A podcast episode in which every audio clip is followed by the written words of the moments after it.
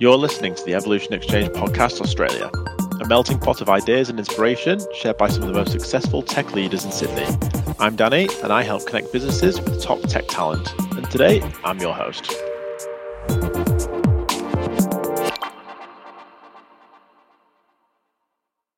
Go. Hey guys, how's it going? Um, I'd like to thank you all for joining me today to discuss working from home, how to get the best out of engineers working remotely. Um, joined by a fantastic panel today. Therefore, I'd like to kick off the podcast by asking who you are, what you do, and what you're passionate about. Um, Greg, do you want to kick things off?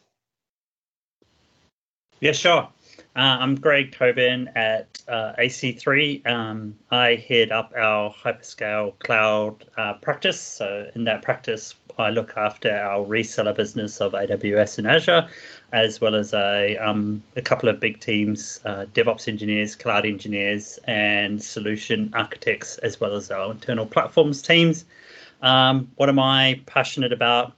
Um, I'm passionate about technology, uh, more recently DevOps, and then more recently on that is how to get the best out of people because these days I don't get to touch the tools as much. Um, and it's more about how do I get our engineers and our and and our solution architects to kind of you know make the most of their own um, careers and, and helping our customers um, you know make the most of the technology. Amazing, great stuff. And Gabriel. Hey guys, um, Gabriel Sandrusi, head of technology for platforms at Class. Class is a technology company and self-managed super funds um, and other areas of business. So my role with the company is managing our platforms team, which is including our DevOps infrastructure and support teams and cybersecurity. Passionate about all things technology, to be honest. Um, personally, really want to understand, you know, read up a lot about ways of working, leadership, you know, as progressing more, getting more into that, and a lot of, and more recent times brought up topics leadership around working remotely and leadership with managing, you know, new newish teams. Brilliant. And Arnav? Yeah, sure things. Um, my name is Arnav, and I'm working with Avanade as a manager in cybersecurity space. So I come from, I'm a hardcore Microsoft person. I come from Microsoft background, have worked in different technologies. Right now it's Azure and I'm passionate about cloud, how different things tie up together, they work in conjunction with each other. So, yeah, that's it. Brilliant, good stuff. And to kick off the first question to the panel, um, Gabriel, do you want to start for me? Yeah, sure. So the my question was, how has remote working impacted your engagement with your teams, either positively or negatively? And can you elaborate on some of the things you've done to either foster it in a positive way, or if there has been negative things coming out, what are some of those challenges and how you've gone about addressing them? Cool. So I think, yeah, I'll jump in. Um, we so so we, we uh, we've actually got quite a distributed team already, and um, many years ago, before the pandemic started, as part of another role I had inside the same organization, we needed to go 24 by 7 um, and and the way that we did that was we decided to go um, around the world follow the sun type approach. Um, and and we actually made the choice to send all our engineers out of the office at that time and learn how to work in a distributed fashion. So we were probably kind of in the the hot seat i guess that when the pandemic rolled around and everybody kind of threw everybody home and, and said, hey, this is what we're going to do now. We can't come into the office, etc., etc. Um, to be able to provide that support, not just within our own organization, but um, to to um, to other to our customers as well. Um, I think some of the key learnings from that and this one that we gave as key points was you you need to foster new ways to do the ad hoc communication. Um, you know, people are used to sitting, standing around the cooler, going for the coffee, finding somebody to eat lunch with, that sort of thing. Um, but when you're at home, you kind of need to almost consciously make that effort. And particularly, it's the case if you're not a fast typist, right? So you go from this kind of mentality of talking to typing those tidbits of conversations on things like Slack and and that sort of thing. So having making sure that you you find personally those new ways to um, continue to engage um, with your team, and and you as a manager and uh, and any other staff that that are good at that sort of thing, um, taking people under their wing, I suppose, and and, and kind of encouraging them on how how to get that that those little conversations happening in those platforms, um, using using those things that are available to to not worry, you know, hey, have you got a minute? And jump into a Zoom or a Slack or a Teams or, or, or whatever it is, and, and that, and, and to keep those little, um, uh, you know, off the cuff conversations going, because they're the important ones that actually make all the other more formal conversations kind of take shape. So that, that that's that was kind of my learning when we originally did it, and the learnings that I that I took into the at the beginning of the pandemic in 2020, and and and, and it's paid off. I love that. Arnav, do you have any more kind of comments in that particular area? How you've managed that process? Uh, yeah, sure. Kind of like similar approach, but the way we work is like we have different teams. Not only in Australia, we have our teams in, sitting in Singapore, India, US. So it didn't make much of a difference to us. And the way we work is we are usually at the customer side. We don't interact with our peers. So it was usually like uh, going on a weekend outside or maybe a Friday evening with the teams but now it's uh, sort of like limited to a location. So Sydney team would catch up in Sydney and Melbourne would do in, uh, in Melbourne. So likewise, uh, we don't travel often, but uh, we we are doing like teams meeting after after hours or catching up with the smaller groups. So the way the way we, we used to handle the big teams, it's being handled in a smaller way or different ways right now and the engagement with offshore teams or the counterpart in the US and other countries, it, it remains the same for us. And same applies for the customer as well. So we are doing pretty much the same thing we used to do uh, before pandemic, and it's the same for us. Nice. Have you had any kind of negative experiences with that, with, with engaging remote teams?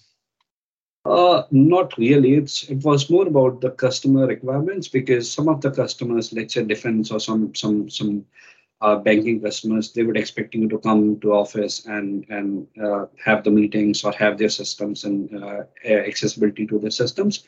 Uh, but uh, even those people have changed. They they prefer remote uh, remote working and they're flexible nowadays. So it's it's good for us because we don't have to travel to a different city or state now and then. So it has become like positive for us. Yeah. And what about yourself, Gabriel? Yeah, I mean, look, on the surface, everyone's fine working from home. We've been doing it for two years and it works. But the problem that we're starting to see or have noticed for in the most recent lockdowns in Sydney, for example, is that onboarding people, number one, is a challenge in that we want to make them part of the culture. A big part of the culture at class, but a lot of organizations, are the people. And it's not the same, you know, even this podcast, I think we would have had a, it would have been much more engaging in person, and you get that that feeling in yeah. person, and that's what we're missing now in these remote teams. It's not about getting the work. I think in the short term, we're finding yeah, it can deliver, but it's a long term about people being part of your culture, and are they going to be a long term employee versus we'll call them the short term COVID employee. They've taken an opportunity to fill in that time, and yeah, that's. I was curious to see how organizations are going about it. Class as well was primed and ready to work remotely from you know the start of last year. That wasn't the problem. It's those things that we're starting to see. Yeah. On on the topic of sorry, Danny. No, no, on the go topic ahead, of onboarding, on the topic of onboarding, I, I what, what what we did is we noticed that too. So we actually had set up cohorts or, or groups of of people who are onboarded recently and got them in front of different parts of the business. So it might have been a part that they're working in for themselves, but they might have been with three or four other people, and a leader of that or a manager of that group kind of introduce themselves. What do we do? Where do we fit into the business, and that sort of thing to to continue growing that that culture for those uh, those new people. And that seems to have seemed to have helped fill that gap of of that. So I know it made it a little bit more formal, which it is what it is, but it continued that kind of conversation around building that culture across the business and not being uh, what do you you know you, you got your blinkers on and you, you're only working in your team your team all the time because that's the only people and you're just saying hey steve can you talk to mike? And and that's all you ever do. And you know steve never gets to talk to to joe over in team x because they don't run into each other in the in the in the hallway at the office. So you have to kind of force those connections if you like and once you force those connections it, it, it suddenly became that they started to reach out across the business and, and kept that culture going. So is AC3 asking employees to return to the office, or you is, is, is the management team comfortable with how you're operating right now? We're completely flexible at the moment. Um, we, we, already have people um, all, all, over Australia and New Zealand, and in fact all over the world, and and so we've we've got a lot of um, experience, I guess, under our belts on how to work in a distributed team, not just across, um, you know, one continent, but many continents and many time zones as well. So, I, I guess we've got a lot of the um, the scars, you know, and, and learnings that we've brought to to this. Yeah. All right, good stuff. Um, I think that takes us quite nicely onto a question regarding kind of productivity. Um, Arnav, would you like to introduce your question to the panel? Uh, yeah, sure. My question was uh, since like most of the companies are working like allowing their employees to work from home and uh, they may be given an option to either come to office or stay at home. Like employers should be flexible on that. But in case uh, someone wants to work from home on regular basis, like I don't want to come to office at all. So what do you think in those scenarios? Should should should the manager of the company would be give should should be giving some KPIs or the, or the targets? Like like if you stay at home for uh, a month, you're saving like 40, 40 hours a month, and that's like a week for you. So utilize that week and go for a certification or upskill yourself or do some pre-sales engagement or talk to the offshore teams which are in a different time zones so should those uh, KPIs be ha- handed over to the employees so that they work extras or they, they give extra efforts because you're saving the time for the travel time and the time in office? I mean, my thoughts on it's really hard right now. I think a lot of companies are still trying to figure it out, especially if full-time remote working has only been new to your company for the last two years. You do have to weigh up productivity of people at home and how well it is and, and how as a manager you can um, measure that. I think maybe I think it depends on, on the type of business you are. Some some business can't be 100% remote, and I think you know I think businesses where you're very customer facing and your customers have an expectation that you be there. There's just that expectation, and you've got to set that with your staff. But people, um, employees like with a role like a developer, it's proven that they can continue to work remotely. They don't need to be customer facing. They can continue to be productive. I'd put on the flip side to that is to actually delve down and make sure people are productive at home because what what we're finding is people are, are burning out because you're continuously moving from product to product to product. The time that you are saving in travel to and from the office and that you are saving in, in that commute you're making it up by just adding extra meetings. Now, is that healthy in the long term? I think that's one of the questions you really do need to understand. Yeah. yeah. And I think we need, to, we need to limit our number of hours that we are working per day because at office it was like you start at 8, finish by 4, you have a train at 4.15 and you then disappear but uh, not at home. It's usually like you go back till five, then it could be five fifteen, or it could be six by on some days. So maybe restricting number of hours, then utilizing the hours you save to do something else. Yeah. So, for example, class now has monthly recharge days, and what they are is days off for the whole company. And the idea is if everyone's taking the day off in the company, everyone's taking the day off, and that's in response to what we're finding. People working those extra hours and just stuck into the work 100% of the time. We've also have blocked out hours organization wide in our calendars that we call headspace zones, meaning studies have shown you're most productive at certain hours of the day and those hours are blocked out and recommend that staff use that to be productive rather than sit there and have meetings, either internal or external, focus on your tasks at hand so you don't have to work until midnight to catch up.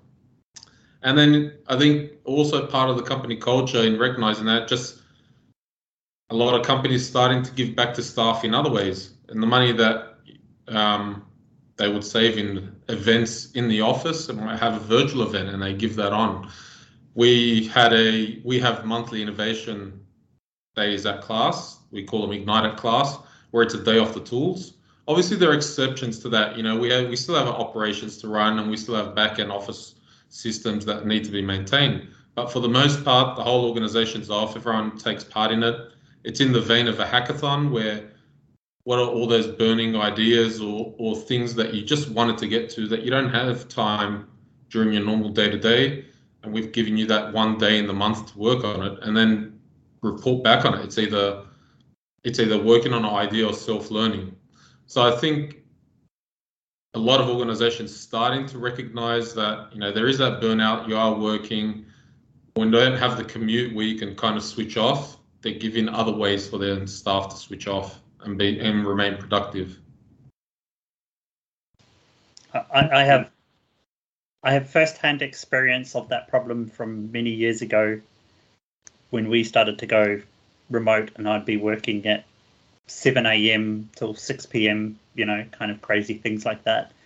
And and one of the things that I learned then and I, I um, kind of passed on to the team more in more recent times was pretend that you're almost going to work. Maybe squash the hours a little bit or whatever, but get up, make the breakfast, have a shower, go for a run, walk, whatever it is that you do, at, like you would have been from the train to the office, right? So, so put those kind of things into place. So you keep into that uh, rhythm. Humans love structure, right? And and that starts to separate your work environment in double quotes from your life environment. They might be the same, but you've kind of separated it by going for that walk and segregating that time. On, your original question point around should the targets and KPIs shift, I don't think it should shift because you're working from home. I, I, I think you need to. It's about the engineer and what you want out of the, the person as a whole. It should be regardless of whether they want to be an office dweller a home dweller or somewhere in between. Focus on the outcome of the of the company and the and the individual. I think that's a pretty good point. I've actually seen some companies um, recently, not naming any names, but actually paying engineers less if you're fully remote, for getting paid paid less because obviously you don't need that additional money for uh, making your way into the office and those kind of expenses as well. Which I mean, I've still got my opinions on that, but what are your guys' thoughts on that situation? I don't. It's, I don't agree with that, but I I can understand. So if like let's take the commute out of everything. Sydney, we know that has higher salaries than ACT or Western Australia or wherever else in Australia. I think Sydney and Melbourne are the top two. If you're hiring someone in Sydney, you're hiring at that higher salary because of the cost of living there. So I can understand why organizations get to that level. I don't agree that they should cut that back if it's a it's if there is a problem in saving money on an engineer's salary, I think have a chat with it and really understand where you want to be in the market.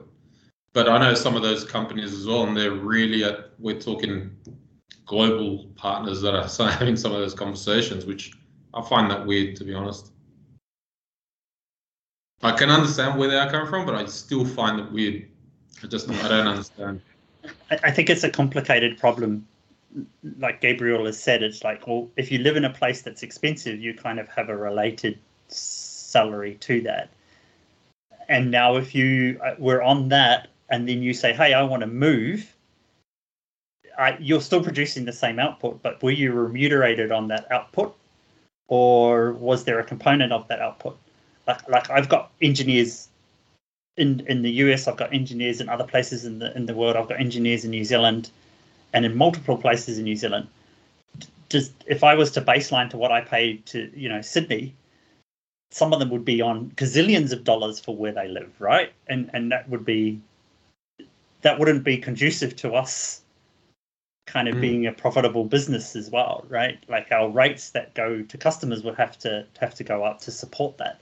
But we're able to offset that if the customer can be flexible on time and where the engineer is by saying, well, if you can do it here, well, then we can have uh, have someone who, you know, we don't say it directly, but we we balance out their capability and, the, and their requirements with what the customer can do, and that's how we can keep our rates to the customer down. But yeah, I can. I think it's it's not a black or white answer, right? no, it's very contentious for sure. And um, I, I think it's what are your kind of sorry, go on. I think it's in response they want to get people back in the office. I really think that is. It's kind of maybe an empty threat. Who knows? But I really think that big companies, big tech, trying to get people back in the office, and we've seen some like I think Google doesn't have a hundred percent working remote policy. They want people in the office certain hours, same as Apple. Microsoft different. They have a policy of work anywhere at any time. You know, you could be hired in the US and paid at those rates, move to Australia and still get paid the same rates. It's a work anywhere from anywhere at any time. I don't know whether that's changed now, but um, as far as as long as two years ago, it was in place. So, yeah. Very interesting. And um, Arnav, kind of back to your original question. What are your thoughts thoughts on that? Uh, yes and no, because it, it like it depends on the person to person, company to company. Uh, you could be exhausted working 12 hours a day, so you won't have anything left. But if you stick to like eight hours, I would say start at eight and finish at four. That's it. So you still have time and you can like brush up your skills, learn new things, or at least on in your in your personal time do something else. So yeah, because even like uh, if you talk about like uh, person to person uh, person cases, but in my case, I usually log off by four, or I don't. I stopped replying to people after four, and next one hour is for myself. So it depends from person to person yeah, block, blocking out time in your diary to, to do that yourself. Um, all right, Greg, do you want to introduce your question for us, or your topic rather?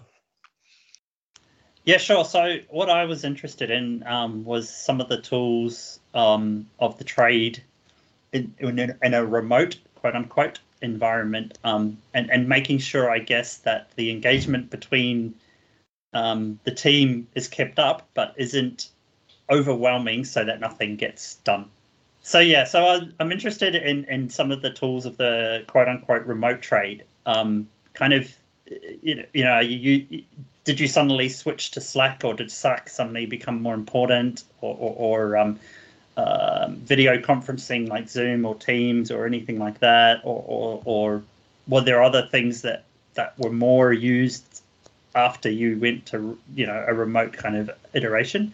Um, but also in that same vein, how do you make sure that the team's um, the engagement within the team is kept up, right?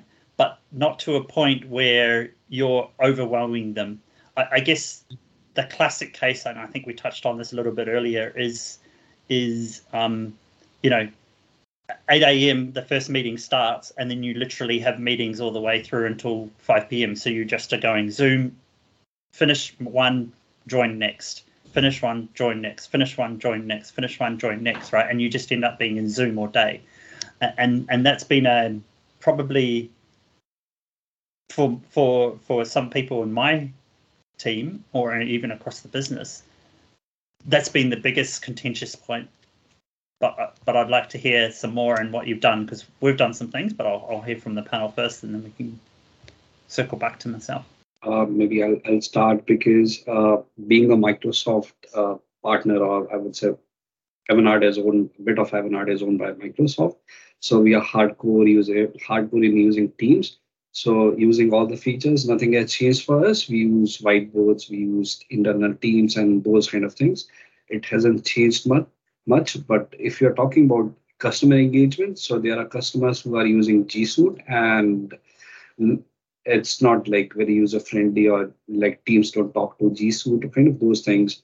So in those scenarios, it's pretty hard for us. But then you have daily calls or something around that. So that's that makes our life easier. And uh, that's how how we we've been dealing with it, like Teams call. And if we if uh, and when it comes to like meetings, starting from eight to five or whatever that is, like whatever schedule is, I would say it still depends on the person to person because I usually book an hour in, in between for my lunch, or if I don't have my lunch, at least no one blocks me and I have my personal time to do some things or things which have been pending because of the meetings. So 12 to 1 is booked, after 4 is booked, before 8, 8 a.m. is it's pretty much booked. So people are left with like five or six hours they can book in. So that's how I'm dealing with. I'm pretty sure that's the way uh, other people in my company also manages their workload. The collaboration tools always there in the start of pandemic. So the video tools, I think there was a focus specifically with Zoom in making sure there was a big talk about security, just making sure that we've secured it enough and working with Zoom as they developed, we would continuously update the portal. So that was, I think security was the biggest um, focus in tool sets, but also in um, in pro- in how we're interacting. We had to take a security conscious. So, you know, having having applications like I've rolled out Cisco Umbrella during the pandemic and that was due to, to using, we wanted to implement cloud firewalls. People connecting via VPN, but they were still on work devices that could connect up to their home computers and browse anything you want because you're no longer behind a corporate firewall.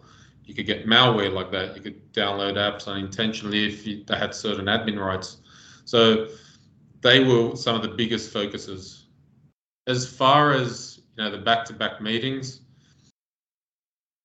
again, some of the things like we, we, we, have done in class is block out company-wide certain areas where people are noting meetings.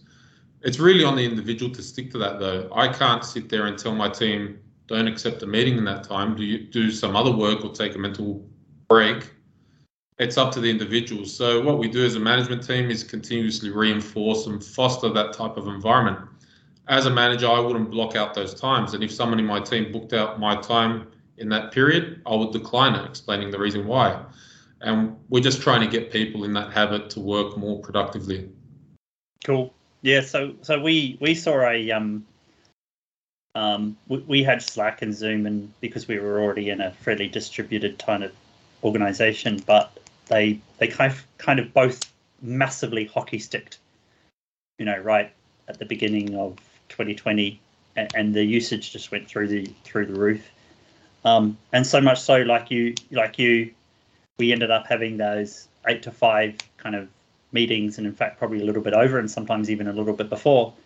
Um, and and some of the things that we've kind of done is is the same kind of approaches that have been talked about so far. Um, the concept of, of me days.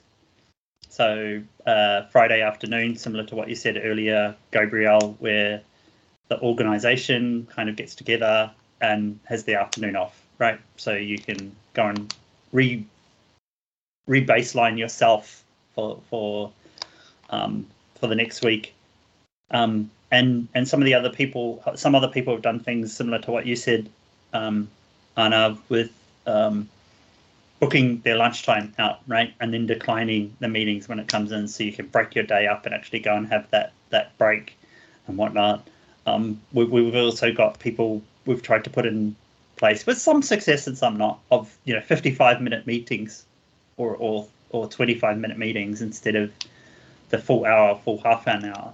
Um, and the other thing is to try and keep to to a point uh, of those meetings right? Is it is it can you have it in slack? Can you do it over an email? That sort of thing right how have you found that with the kind of 25 minute, 55 minute meeting thing? Because I mean, even when I book meetings out for an hour, they always seem to overrun pretty drastically. Has that been a bit of a challenge? uh, the thing that I kind of got the teams to do um, for that had the biggest improvement was not just the 25 minutes or the 55 minute um, meetings, was actually get an agenda with a set of outcomes that you wanted to see and provide um, the content, collateral, and, and, and anything else to to who was attending, so that you could come prepared and actually get it get an outcome. Um, that made meetings actually some of the some of the time happen really quickly, uh, which was the best thing. Um, and of course, wherever you can, try and have it where is was this necessary to have it?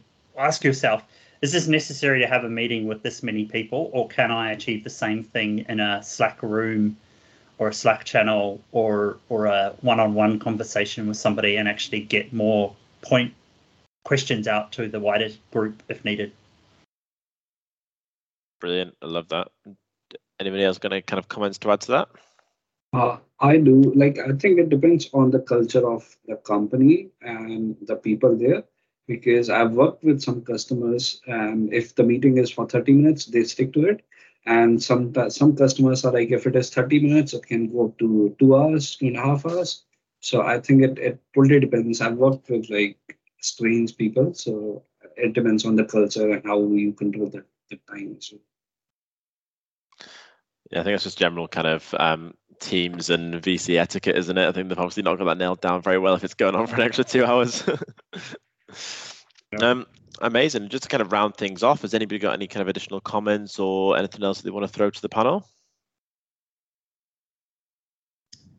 I think it's an interesting time that we're in, and we haven't figured out whether it's a hybrid, whether it's a remote, whether it's a back to the office and I I think it's going to land somewhere in the middle, and and I think you've got almost all three kind of extremes with this this panel in, in what we've got available to us and what we're trying to do with the different approaches across it right? So and, and we've talked about some of the extremes with some of the other companies out in the wild. Uh, so it, it'll be interesting. Yeah definitely. Um, all right gents thank you so much for that. Some really really interesting discussion points there. Um,